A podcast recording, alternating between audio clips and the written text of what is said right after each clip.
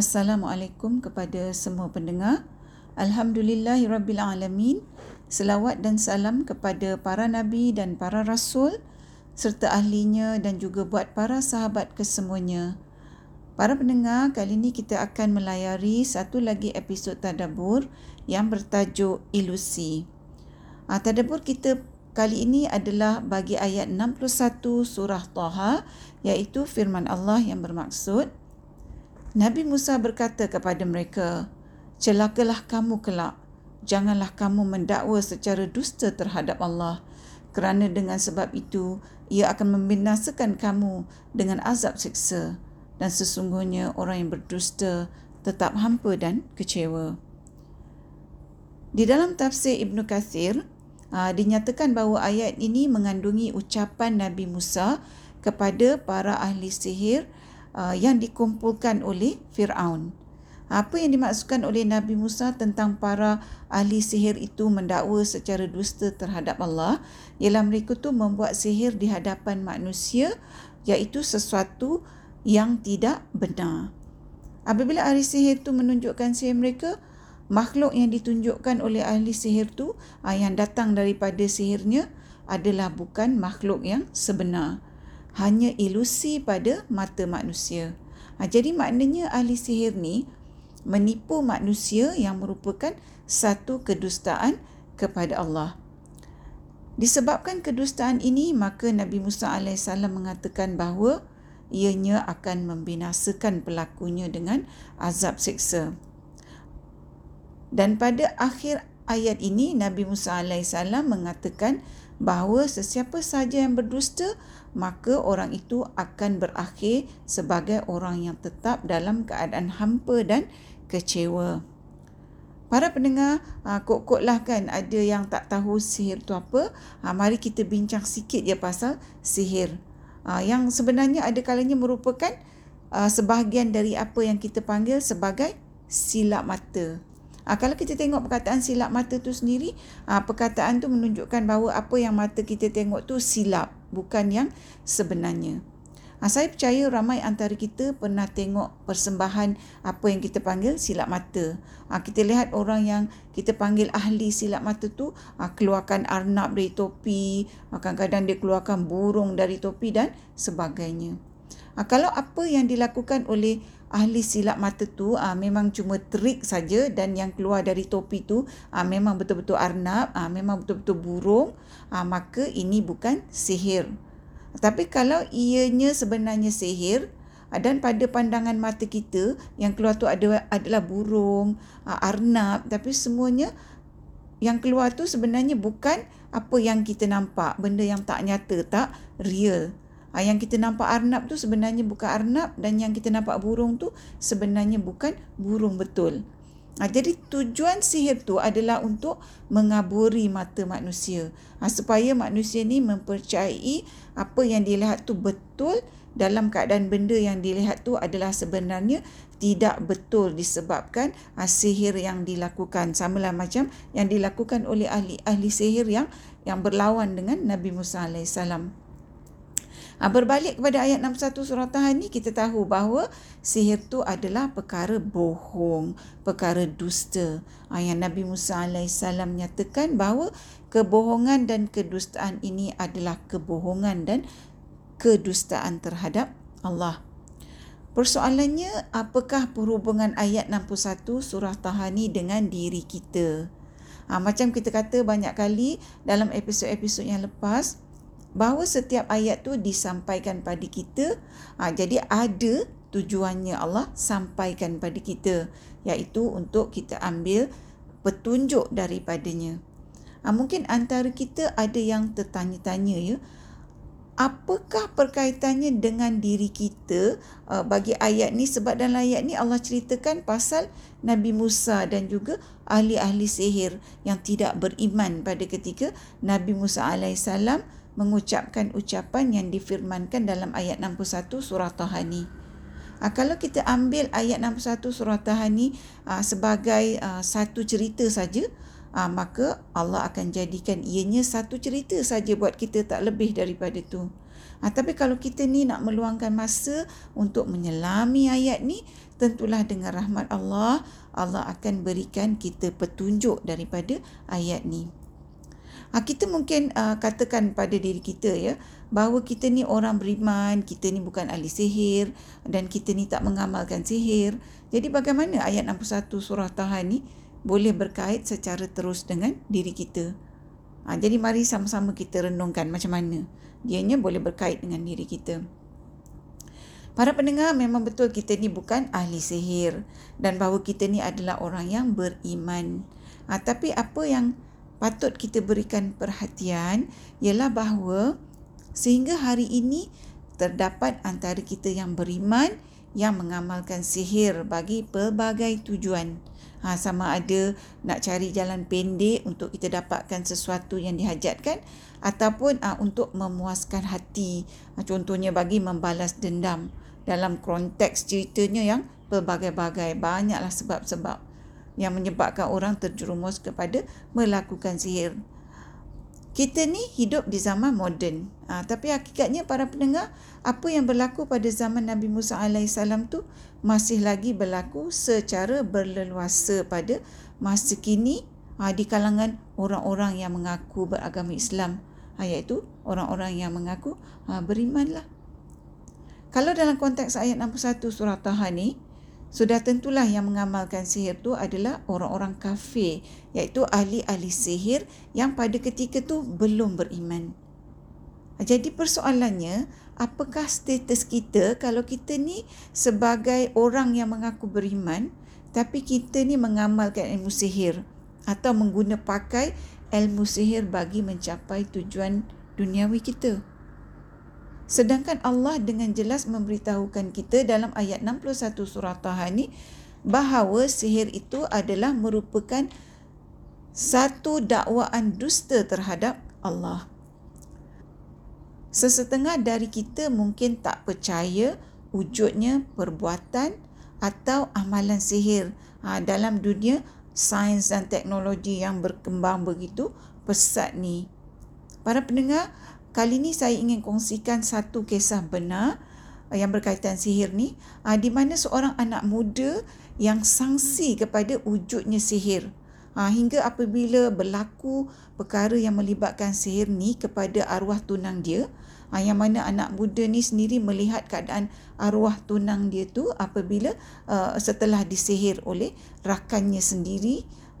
Sampai wanita muda ni menjadi manusia yang dah tak berupa manusia lagi. Tunang kepada anak muda ni adalah merupakan uh, seorang wanita muda yang berpelajaran tinggi, mempunyai pendidikan agama, bersopan santun. Uh, tapi bila wanita ni mula terkena sihir, uh, ini melalui cerita tunangnya lah, uh, wanita ni berubah perlakuan dia. Dia tiba-tiba tak pergi kerja sampai akhirnya berhenti kerja. Uh, menurut anak muda ni uh, tunang uh, wanita dia ni apabila tunang dia tu terkena sihir tiba-tiba tunang tu uh, dia tu mula menghamburkan perkataan-perkataan caci maki setiap kali anak muda ni uh, call ataupun hantar message. Uh, maka arwah tunang dia tu akan membalas dengan pelbagai perkataan-perkataan yang tak baik yang tak pernah pun dibuat oleh uh, arwah wanita ni sebelum itu. Dia merupakan seorang yang sangat bersopan santun sebelum tu. Ha, menurut anak muda ni juga seolah-olah dia dah tak kenal lagi tunang dia tu. Ha, begitu juga uh, perlakuan uh, wanita muda yang disihir ni berubah jadi begitu garang dan dia banyak habiskan masa dalam bilik tidurnya yang mana bilik tidurnya tu mesti dalam keadaan gelap setiap masa. Ha, cara wanita muda tu makan pun mengikut tunangnya. Ha, seperti mana seekor haiwan makan makanan. Dia makan membongkok. Ha, macam kita sujud tu dia makan membongkok. Ha, seperti kucing makan makanan. Ha, iaitu dia makan menggunakan uh, mulut sahaja. Tak guna tangan. Uh, diceritakan juga lah bahawa arwah wanita muda tersebut makan dengan banyaknya setiap kali. Sekali makan sampai boleh habis satu periuk. Ha, begitu juga wanita ni akan keluar selepas maghrib uh, memanglah tak pakai tudung, rambut mengebang semua dan akan balik rumah sebelum waktu subuh. Bilik di mana uh, wanita muda tu duduk lah masa dia masih hidup tu uh, sentiasa berbau sangat hanyir. Uh, yang kata tunang dia tu kalau belum masuk bilik tu je daripada luar pun dah uh, bau hanyir tu boleh menyebabkan uh, seseorang tu muntah. Jadi bila ibu bapa wanita tu tengok kelakuan anak perempuan dia ni pelik sangat, uh, mereka pun cuba panggil ustaz. Jadi bila ustaz datang, wanita muda ni menjerit-jerit, memaki hamun oh, semua orang, mak bapak dia, ustaz semua yang ada dan dia ugut mak bapak dia bahawa kalau uh, mak bapak dia tak suruh ustaz tu keluar dan balik dia akan bunuh diri. Ha, ibu bapa wanita muda ni jadi buntulah dia takut anak dia uh, bunuh diri. Uh, sebab anak dia dah warning dia jangan panggil mana-mana ustaz. Uh, oleh sebab tu mereka biarkan je anak perempuan dia tu berada dalam keadaan macam tu sehinggalah anak mereka tu akhirnya meninggal dunia macam yang uh, saya kata tadi dalam keadaan rupa paras dia yang dah tak ada lagi rupa paras manusia jadi bagaimana anak muda ni yang tunang ni tahu bahawa uh, tunang tunangnya yang wanita tadi tu disihir. Uh, iaitu apabila rakan baik anak muda ni uh, yang merupakan rakan arwah tunangnya uh, mengaku bahawa dia tu sebenarnya suka kan arwah wanita tu. Tapi arwah wanita tu uh, sukakan tunang dia. Uh, maka bagi anak muda yang melakukan sihir ni, uh, dia memilih supaya biar dia dan uh, anak muda yang jadi tunang kepada arwah wanita ni sama-sama putih mata. Uh, sebab tu dia mensihirkan uh, tunang dia tu. Jadi anak muda yang melakukan sihir ni uh, juga beritahu bahawa dia menggunakan gambar arwah wanita tersebut yang dia ambil dari Facebook untuk dia melakukan sihir ke atas wanita tersebut. Begitulah bahayanya kita ni meletakkan diri kita di media sosial para pendengar. Dengan kejadian uh, yang dah berlaku uh, pada uh, wanita tadi tu, barulah anak muda tu tadi kata dia tak sangsi lagi bahawa sihir itu sememangnya wujud. Tapi para pendengar, kalaulah anak muda tu mentadaburkan Quran seperti yang diperintahkan Allah dan kalau dia baca salah satunya ayat yang berkaitan sihir seperti ayat 61 surah Taha ni, sudah tentulah dia tak sangsi bahawa sihir itu wujud kerana Allah lah yang memberitahukan kita tentang wujudnya sihir ni. Ha, jadi mempercayai bahawa sihir itu wujud adalah sebenarnya sebahagian daripada iman dalam konteks mempercayai perkara-perkara yang gaib ha, seperti mana kita ni percaya wujudnya syaitan.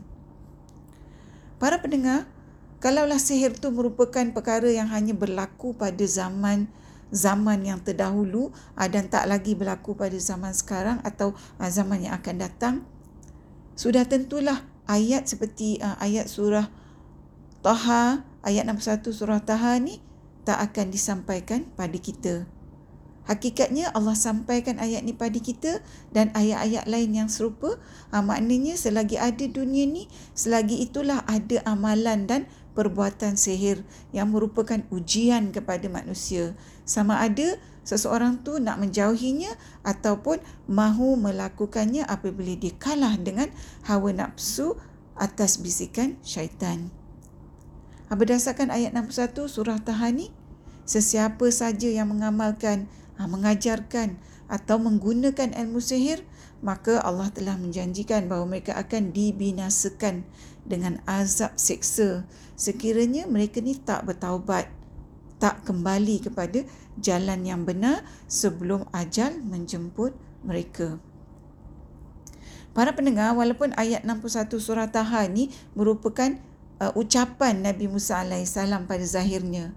Uh, tapi pada hakikatnya, apa yang dikatakan oleh Nabi Musa AS ni adalah merupakan apa yang dibenarkan oleh Allah Subhanahu Wa Taala. Iaitu uh, buktinya ucapan ni disampaikan kepada kita melalui uh, wahyu kepada Nabi Muhammad sallallahu alaihi wasallam. Yang mana ayat ni diabadikan di dalam Al-Quran sebagai bukti wujudnya sihir dan sebagai petunjuk kepada kita dalam konteks sihir ni bagi mereka-mereka yang mahu mengambil petunjuk. Para pendengar yang dikasihi, semoga Allah sentiasa melindungi kita dari fitnah sihir selama-lamanya. Sehingga di sini dahulu tadabbur kita buat kali ini. Mudah-mudahan bertemu di episod yang seterusnya insya-Allah. Assalamualaikum.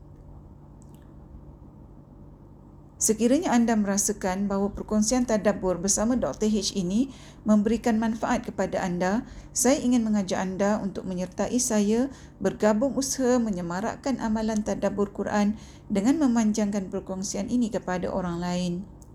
Serta jangan lupa untuk tekan butang follow untuk mengikuti episod-episod yang seterusnya. أعوذ بالله من الشيطان الرجيم. الله لا إله إلا هو الحي القيوم. لا تأخذه سنة ولا نوم. له ما في السماوات وما في الأرض. من ذا الذي يشفع عنده بإذنه. يعلم ما بين أيديهم وما خلفهم. يعلم ما بين أيديهم وما خلفهم. ولا يحيطون بشيء من علمه إلا بما شاء. وسع كرسيه السماوات والأرض ولا يؤوده حفظهما وهو العلي العظيم. أعوذ بالله من الشيطان الرجيم. آمن الرسول بما أنزل إليه من ربه والمؤمنون. كل آمن بالله وملائكته وكتبه ورسله لا نفرق بين أحد من رسله وقالوا وقالوا سمعنا وأطعنا غفرانك ربنا وإليك المصير